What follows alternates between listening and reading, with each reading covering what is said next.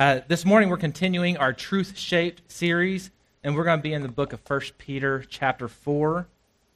If you are in the uh, Pew Bibles, the, the Bibles underneath your benches there, we're going to be on page 1016, 1016.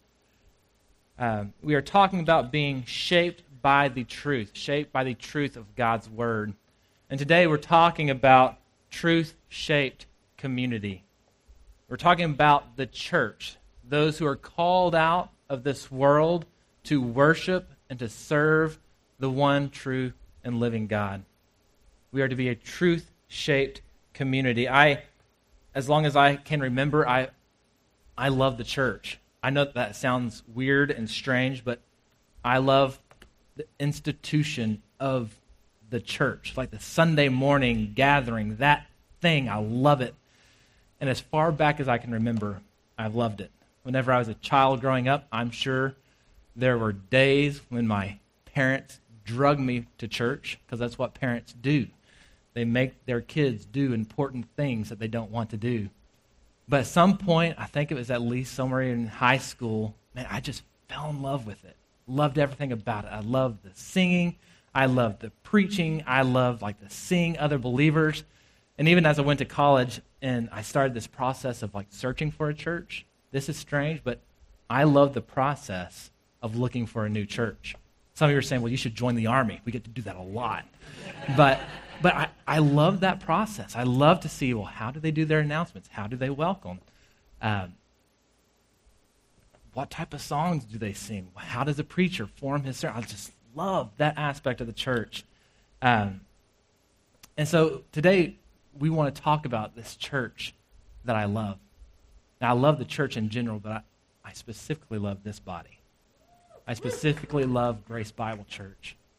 Um, I know I had some great experiences growing up, but I've also had some rough experiences in church. Uh, it all hasn't been roses. Uh, uh, we, I've struggled through some churches before. Uh, before I came to Grace, man, I was deeply wounded in a church. And one of the things I love about this church is, is the unity that we have uh, in our elders. That they are of one mind, that they are godly men who lead us well. Um, they're the type of men that, as, as a pastor, youth pastor, I, I gladly submit to them uh, because of that. And as a result, I see a body that is unified in the gospel. Uh, so we want to talk about the church this morning. Um, want to talk about the believers who are called out of this world to serve the true and living God. So, what is the purpose of the church? Um, I really view the church's purpose as that of a missionary outpost. A missionary outpost. That makes me think right now of, of one of our own. Uh, as a youth pastor, I love getting to see kids grow up. And I've been here long enough. I've seen some like start like before junior high, and now they're in college and moving on. Some are graduated, some are married. Goodness. Um, but we have one of our own right now, Natalia Rocco, who's in Guatemala. She's in college right now, and, and she's going to be wrapping that up next year. And she is now like an official Camino missionary, right? And she's down there perfecting her, her mastery of the language. She's down there uh, working with the churches and the pastors that we work with on a yearly basis. And so she's almost functioning for us as a missionary outpost. We can't be there, but she's there for us, engaging and interacting and learning the culture. Uh, not only is she serving as that type of missionary outpost, we as Grace Bible Church also serve as another type of missionary outpost. Uh, we're not in a foreign country. Obviously, we're, we're in our own country, we're in our own community, but we are a missionary outpost for God where He has put us out in the world. He has given us a, a mission, and we are living sometimes in a hostile environment. Uh, we are living for the kingdom of God. We're a missionary outpost. It makes me think of, of, uh, of, the, of, the, of the concept of the FOB, uh, the uh, is it forward operating base, if my acronyms serve me correctly. It's, it's used a lot in Iraq, uh, but there, were, there was like the main uh, base that they operated out. But out there on the, on, on the reaches of that base, you had these forward operating bases as a community uh, of men and women who are serving uh, on a mission. And they are oftentimes in a much more hostile area. And that, that's what the church is. Uh, in, in, a, in a large sense, we are, we are out there on the edges. We are living in an environment that's not always uh, happy to have us around, that doesn't always like our message, but we are out there as a witness for Christ. The church is a missionary outpost. It is, it is, our, it is our purpose, it is our mission. So today in 1 Peter chapter 4, we're going to be reading about this missionary outpost, and, and we want to learn three different things from this text. We want to learn three different things about truth shaped communities. We want to learn that truth shaped communities are founded on and are shaped by the gospel of Jesus Christ. Two, that truth shaped communities live holy lives as a witness to the world. And thirdly, that truth shaped communities love and serve one another. So let's, let's read what Peter, the Word of God, has to say about these type of communities. 1 Peter chapter 4, verses 1 through 11. Since, therefore, Christ suffered in the flesh, arm yourselves with the same way of thinking. For whoever has suffered in the flesh has ceased from sin, so as to live for the rest of time in the flesh, no longer for human passions, but for the will of God. The time that is past suffices for doing what the Gentiles want to do, living in sensuality, passions, drunkenness, orgies, drinking parties, and lawless idolatry. With respect to this, they are surprised when you do not join them in the same flood of, of debauchery, and they malign you. Verse 5 But they will give an account to him who is ready to judge the living and the dead. For this is why the gospel was preached even to those who are dead. When he says the gospel was preached to the dead, he's talking about Christians who were alive. They heard the gospel, they received the gospel, and then they died. Not actually preaching the gospel to dead people. Just quick, quick clarification. For this is why the gospel was preached even to those who are dead that though judged in the flesh the way people are, they might live in the spirit the way God does. Verse 7 The end of all things is at hand. Therefore, be self controlled, sober minded for the sake of your prayers. Above all, keep loving one another earnestly, since love covers a multitude of sins. Show hospitality to one another without grumbling. As each has received a gift, use it to serve one another as good stewards of God's varied grace. Whoever speaks, as one who speaks the oracles of God. Whoever serves, as one who serves by the strength that God supplies, in order that in everything God may be glorified through Jesus Christ. To him be the glory and dominion forever and ever. Amen. This is the word of the Lord. Let's pray. Heavenly Father, I just pray pray that you help us with this text. It can be a complicated text, it can be a hard text with some hard sayings. But Lord, let us approach your word with confidence, knowing that it is true. May we approach it with humility, Lord, knowing that you are God and we are not. Father, may we receive the word you have for us this day. It's in Jesus' name that we pray. Amen. The first thing that we want to look at in this text is that truth shaped communities are founded on and are shaped by the gospel. That we are founded on and are shaped by the gospel. We see this in verses 1 and 2, where he really focuses on the suffering of Christ. But one of the things I love about First Peter is that Peter is like the single minded type of guy. He's just, he's like a laser beam, and I love him for it. I kind of feel like sometimes I'm the same way. Uh, I'm, I'm just focused, much to the pain of people around me, but I'm, I'm just simple that way. Uh, and so I love, I love looking at the context of First Peter of how we are to be founded on the gospel of Jesus Christ. And so I just want to show you a few verses that point to this in the book of First Peter. We see the first one one page over in First Peter chapter 1 verse 3 when he says, Blessed be the God and Father of our Lord Jesus Christ. According to his great mercy, he has caused us to be born again to a living hope through the resurrection of Jesus Christ from the dead. Christ is our living hope. He died and he was resurrected, and we are founded on that. one chapter over in chapter 2, verse 10. He says, Once you were not a people, now you are God's people. Once you had not received mercy, but now you have received mercy. Then again in verse 24, He himself bore our sins in his body on the tree that we might die to sin and live to righteousness. By his wounds we are healed. And then in 318, Peter continues on, For Christ suffered once for sins, the righteous for the unrighteous, that he might bring us to God, being put to death in the flesh and being made alive in the spirit.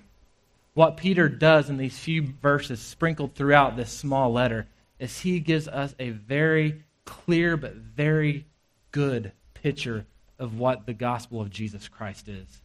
That this God man, Jesus Christ, was sent to earth to live the holy life, to die for our sins, and to be resurrected. And what this Jesus is doing is he's calling people to himself to form the church of God, to form his people. We who were once not a people have now become his people. This is the gospel message that we are founded on. As some of you struggle with, with loving God and following God, you struggle in fighting your sins. I mean, one of the things I'd encourage you to do, this, this list of verses, Peter 1 3, 2 10, 2 24, 3 18, write those down. Memorize those. Because these verses is what your life is founded on. These verses are what we use to fight sin. Because this, this Jesus that it portrays is so much more beautiful than the sin that, that tempts us with. So, so memorize these verses.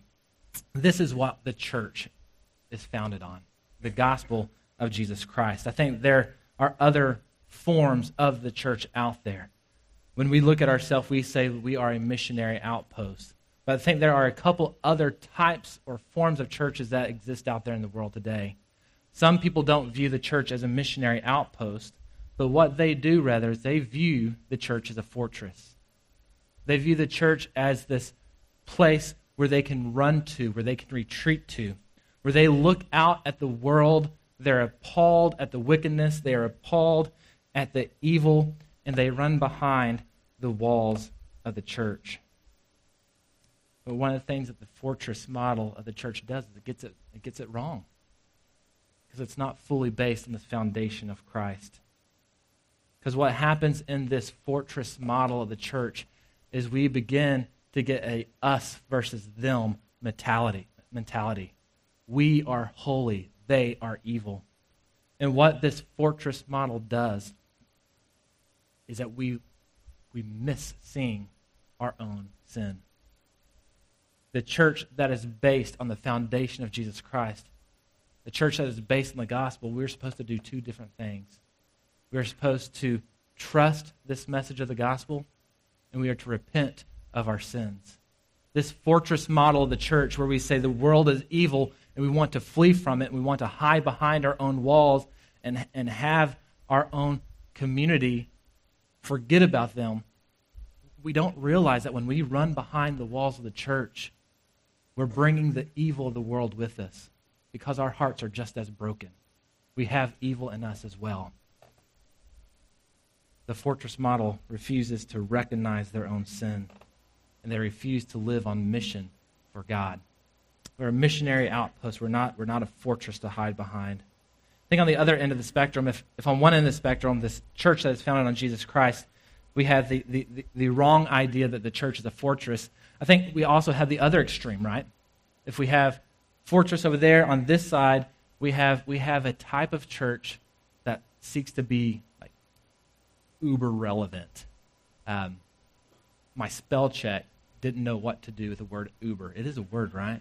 Okay, good. All right, it's a good word. All right, good.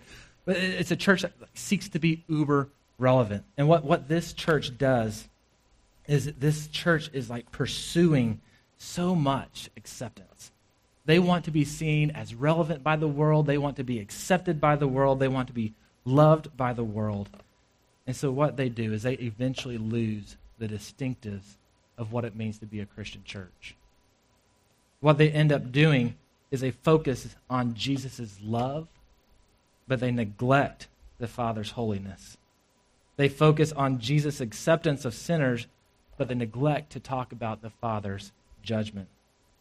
Just like the fortress model, they completely lose the church's mission of reaching the world for Christ, and they completely miss this concept of repentance. Because for them, the only sin becomes that of intolerance. The only sin becomes that of, of not accepting other people. And if, as long as you're doing that, there's nothing any longer to repent of. What we have to do, if we are to be a true shake community founded on the gospel, is we have to recognize that we are sinners. And it's quite true that, like Paul, each and every one of us can say, I'm the chief of sinners. And what the gospel calls us to do is to recognize that sin and then believe in the truth that Christ died as a sacrifice for that sin. And we repent of our sins. If a church is built on anything other than that foundation, it ceases to be the church. So we're called out, we're built on this foundation of the gospel message. One of the things I would ask you, and, and I know at, our church I grew up in, in fact, the churches I served in, uh, and there's, there's always this concept of an invitation, right? Any, any of y'all like been through an invitation before? Oh, yeah. Okay, some of us have. Uh, they, can, they can be beautiful things, they can be things that are manipulative. Uh, but one of the things I appreciated about them is that there is always a chance to respond to the gospel. There's always a chance to say, you know what? I do recognize that I'm living in rebellion against God, and I recognize that I need to repent of my sins. I need to turn from them, and I need to pursue Christ. One of the things that each and every one of us need to do in this room is we need to have our own personal invitation. And we need to ask that question of where do I stand with God? Does God, this holy God, who loves us so much, he sent his own son to die for us, but this God who is going to stand in judgment of man, does this God count me his friend? Because none of us are holy enough to be counted as his friend on our own. If you are sitting there and you're thinking, man, I'm an enemy of God. There's no way he can see me as his friend. And come, come talk to me afterwards. Uh, I see some of our elders here. Uh, Brian Dosa, he can raise his hand there. There's Mike Harris, he's over there. Look, find one of these guys with a deacon badge on. Just find somebody and and talk with them about that. Uh, it, it might be that today God is calling you out of death and into life, and that's a beautiful thing. We need to be a church that is founded on this truth of the gospel. But we also need to be shaped by the same gospel. I know we use the word a lot gospel. We're, saying gospel all the time, right? It's kind of a, a, a, a, like a catchphrase word in our, in our Christian circles today. And it's a great word. It's the good news of Jesus Christ. But this is what it means when people say we need to be gospel centered. This is what it means to be gospel centered. Listen to what Listen to what Peter says in, in uh, four, chapter 4, verse 1. He's saying, Since therefore Christ suffered in the flesh, arm yourselves with the same way of thinking. So, what it means to be gospel centered is that we have repented of our sins, we have fallen in love with Christ, and we pursue Christ so much that our thinking ceases to be our thinking. That we are now controlled by Christ and we think the way that he would think. He says this in the book of, of Philippians, chapter 2 uh, have in yourselves the same mind that was in Christ Jesus. Peter is saying it here by saying, arm yourself with the same type of thinking as that of Jesus Christ. That's what it means to be gospel centered, that we are so immersed in the gospel that we begin to think and we begin to act in the same way as that of Christ. And how did Christ think and how did Christ act? Here it talks about how he suffered to destroy sin. In Philippians chapter 2, it says that Christ became obedient, even obedient to the point of death. He's obedient to the Father. So whenever we are gospel centered people, we think the way Christ thinks. and we become obedient to the point of death. We become obedient regardless of what it costs us. What we try to do is we strive, we, we try and we strive to be holy. This is not something that we can do on our own. This is something that the Spirit births in us and enables us to do. Because on our own, we, we don't want holiness. We want to pursue our own passions, our own desires.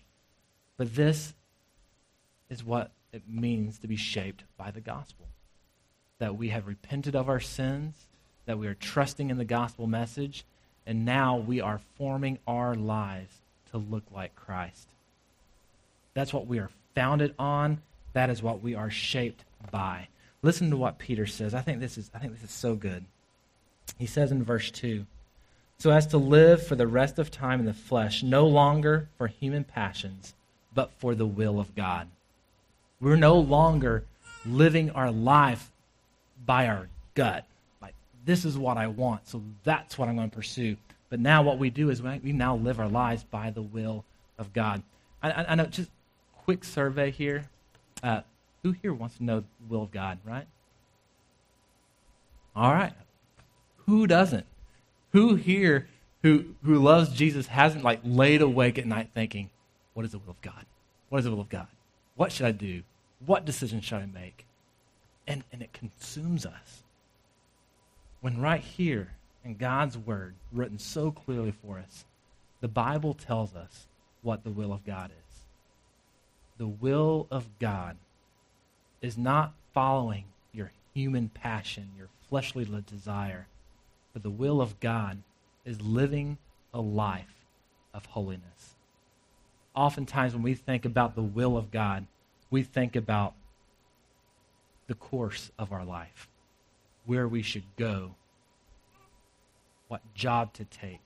Should I accept this, this offer I have? And we think of the will of God in, in that type of mindset. But for Peter, and I think for the rest of the New Testament, in James chapter 4 as well, the will of God has a lot to do with your character and has little to do with your course. All right, let me say that again because this is important.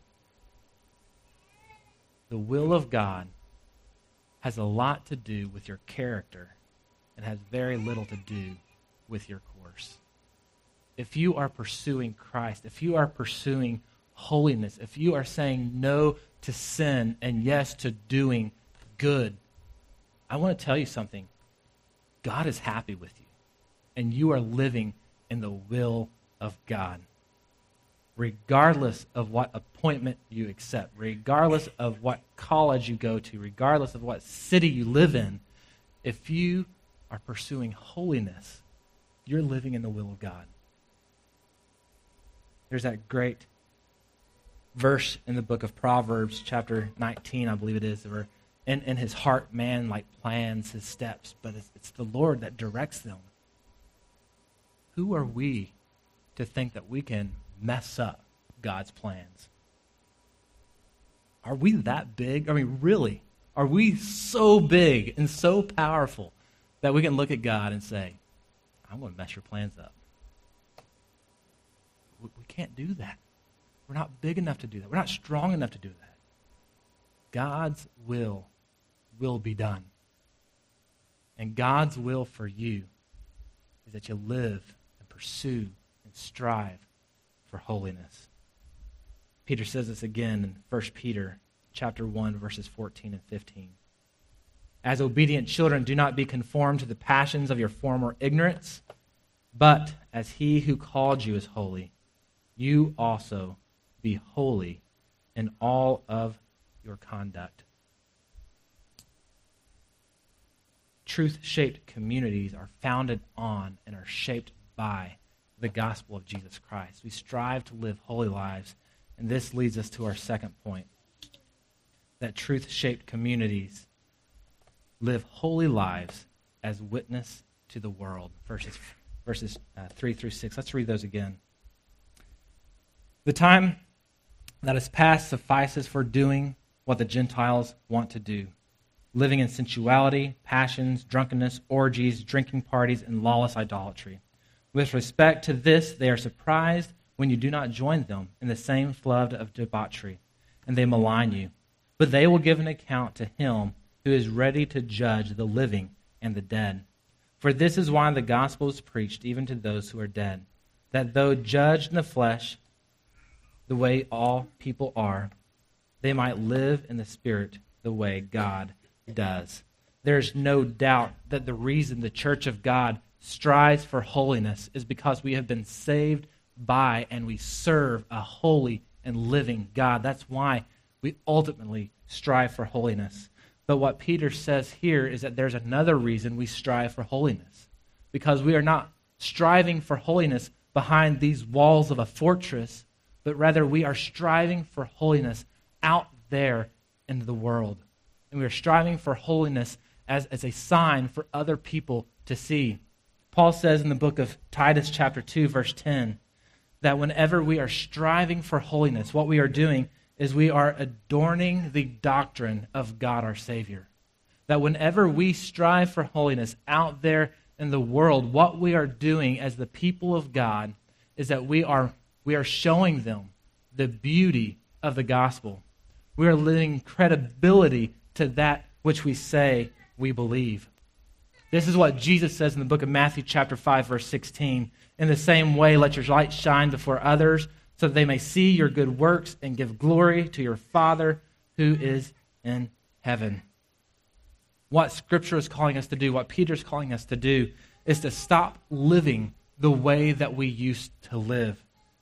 He's saying it's sufficient. It's like when it's like when my beautiful, perfect little children are are sinning. You know, they do that. And I say, it's enough. It, it's sufficient. You, you, can, you, can, you can stop. That's enough. This is what Peter's saying. It, it's enough. Stop sinning. Stop living the way you used to live and strive for holiness. He is telling us to stop being driven by our human passions. When I look at this list, I, I feel like Peter could be writing to us today.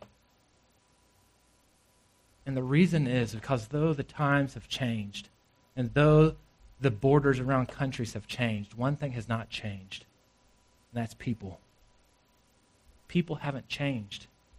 We still fight this indwelling sin that lives within us. And so, regardless of time, regardless of culture, people are the same.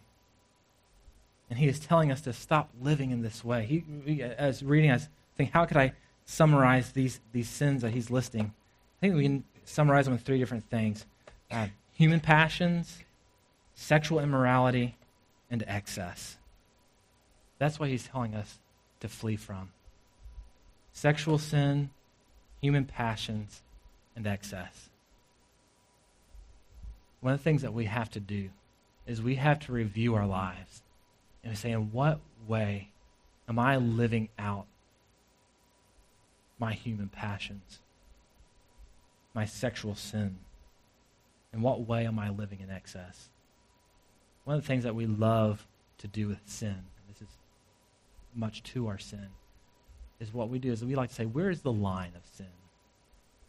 You know, how close can I get to sin without actually sinning? Don't we do that? Every day we do this. And we say, all right, I just want to make sure I'm not sinning. There, I'm going to draw that line, and I'm going to get as close to that line as possible. And what happens when we get close to that line? And we end up stepping over it all the time. Because what it says about us is whenever we say, I'm going to draw a line so I can know how close I can get to that sin, what is that ultimately saying? It's saying, I want to be close to that sin because I desire that sin. I love that sin. I enjoy that sin. And what Peter and what Scripture is saying is that it's enough. It's enough. Stop. Stop sinning. It won't satisfy you. It's lying to you. And what you need to do is pursue holiness instead. I think now is, a decent time uh, to talk a, a, little bit about what's happened this week with, it, with the Supreme Court. Um, right now, homosexuality is, is, is large in the media. I think we can be very, very quick to jump on bandwagons. We can be very quick to repost something on Facebook, very close, very quick to to speak in anger. Uh, I think we need to slow down and say, how ought we respond to our culture whenever our culture embraces sin? I got five things that we need to do. Five ways that we need to respond whenever our culture embraces sin. Something that we shouldn't be surprised when culture does. First of all, what are we to do? We're to be holy. We need to live consistently with what the Bible teaches. It's very easy for the church to condemn homosexuality, that sexual sin, but then overlook something like living together or premarital sex. The bottom line is they're both sins. The bottom line is they both separate us from a holy living God and bring judgment upon us. So we need to make sure that we are living holy and consistent lives. We need to follow what Jesus said in Matthew and the Sermon on the Mount, where he says, before, before you make a judgment, make sure you get the log out of your own eye before you get the speck out of someone else's eye, right? So if you are consumed by, by pornography, if you are consumed with reuniting a, a, a flame, an old flame, while you're married to someone else, and we, instead of need to be angry at the world, need to be on our knees in repentance. We need to be holy. Secondly, we need to be humble rather than proud. I see oftentimes 1 Corinthians chapter 6 verses 9 through 11 being quoted right now. This is what it says. Do you not know that the unrighteous will not inherit the kingdom of God? Do not be deceived, neither the sexually immoral, nor idolaters, nor adulterers, nor men who practice homosexuality, nor thieves, nor the greedy, nor drunkards, nor revilers, nor swindlers will inherit the kingdom of God. And that's oftentimes where people stop. Let's read one more verse. And such were some of you. But you were washed, and you were sanctified, and you were justified in the name of our Lord Jesus Christ and by the Spirit of God. We need to be humble in our response, not proud. Not proud. We need to be brokenhearted for people who have embraced their sin so much that they cannot see the truth of God. If we approach conversations in humility and in broken hardness for the other per- heart, broken hardness broken heartness for the other person, man, it's going to change the tone of the conversation. So we need to be humble, we need to be holy, we need to be loving. Sarcasm doesn't win people to Christ, it pushes them away. No one has had their arm twisted into the kingdom of God. We need to love people. Fourthly, we need to be prayerful. We need to be prayerful because our hope is not in nine men in black robes. Our hope is not in a man who sits in an Oval Office. Our hope is not in a House of Congress or in a political, political candidate. Our hope is in God and God alone. And when our hope is in God and God alone, then we are not hopeless, but we are hopeful. For we know that he shall return and bring about his kingdom. So we need to be prayerful for that day. And finally, we should be truthful. Truth is not relative, truth is not dependent upon the opinion of one individual, but truth is found in the words of God. And if we are to be loving, we are to be humble, we are to be truthful, we have to realize that, that, that lying to somebody and not being truthful is, is, is not loving to them, but rather it's condemning to them. So let's make sure as we live in this world where, where sin is embraced and lawlessness is embraced, that we respond appropriately in holiness as God's people. And Peter says in this chapter that people respond in a couple different ways. One of the ways that people will respond is that they will be surprised. They'll be surprised that we don't join in with their lawlessness. And they'll do one of two things. They'll either see your holiness and hear the truth and the love and the hum- humility you speak with, and they'll repent and believe the good news. Or, as Peter says in chapter 4, verses 3 through 6, they will marginalize and malign you. But one thing is true from verses 6 is it tells us that they are not our judge, that God is our judge. And we are answerable and accountable to Him. All right, I've got five minutes for my last point. I'm, I'm taking my sweet time here, aren't I? Truth shaped communities, not only are we founded on and are shaped by the gospel, not only do we live holy lives as a witness to the world, but truth shaped communities love and serve one another. Let's look at verses 7 through 11. The end of all things is at hand. Therefore, be self controlled, sober minded for the sake of your prayers. And above all, keep loving one another earnestly, since love covers a multitude of sins. Show hospitality to one another without grumbling. As each has received a gift, use it to serve one another as good stewards of God's varied grace. Whoever speaks as one who speaks the oracles of God, whoever serves as one who serves the strength that God supplies, in order that in everything God may be glorified through Jesus Christ. To him belong the glory and dominion forever and ever. Very quickly, and, and, Peter's kind to me here because he gives us the applications we are to live. So let's just jump straight to those. How ought the church of God, how ought this local community interact with one another? He tells us love, hospitality, and service.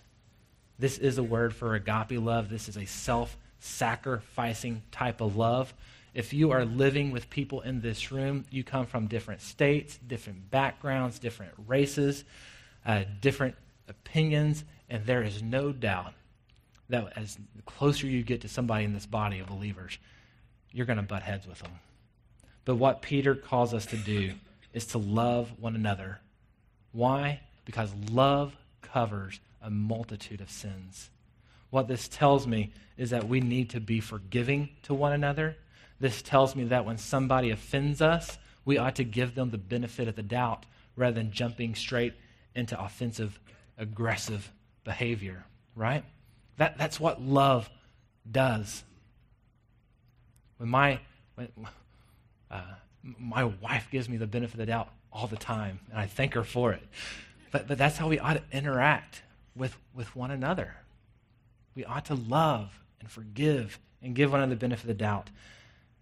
Jesus said it's by our love that, that people will know that, that we are His. Our love for one another is also our witness to the world. Next, he says that we need to be hospitable without grumbling. I think in our culture today, um, being an introvert is in vogue, right?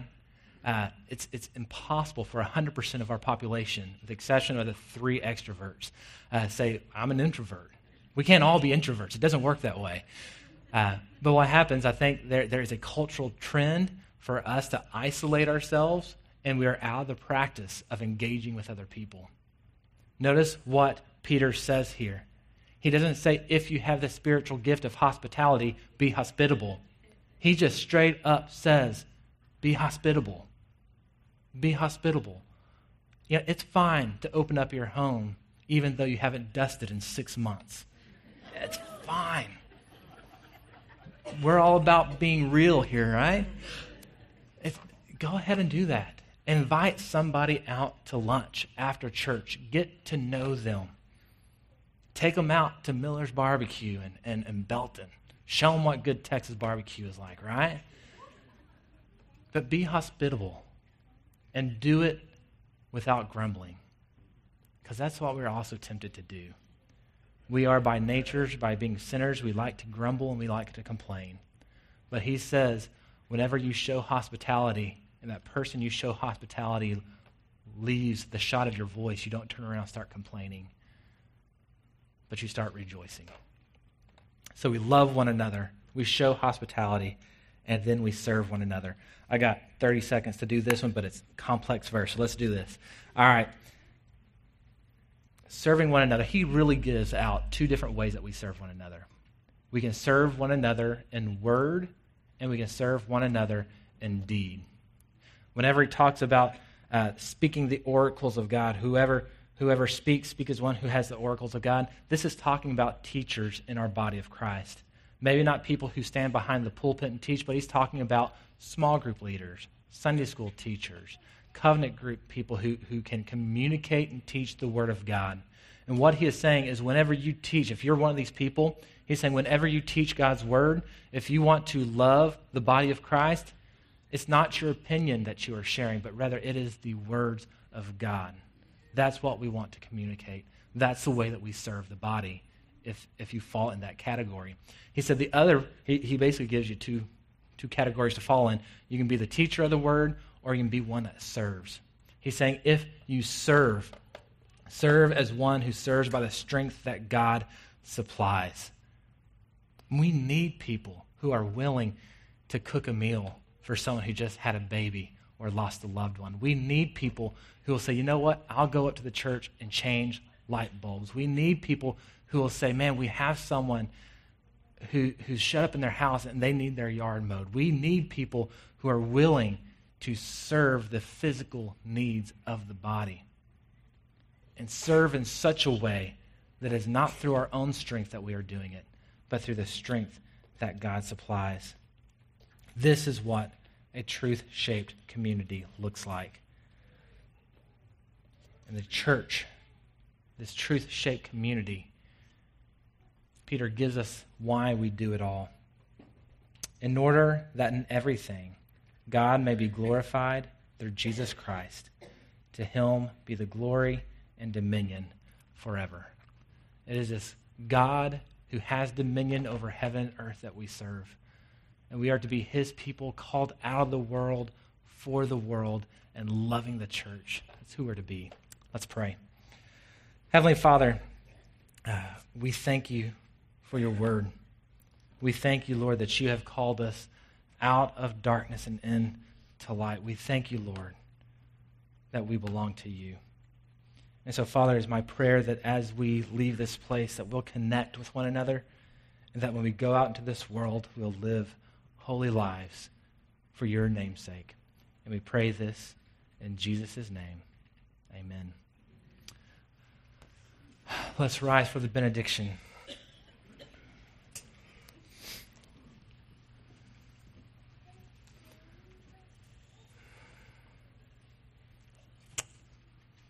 Church of God, who've been called out of your sin and brought into new life by Jesus Christ.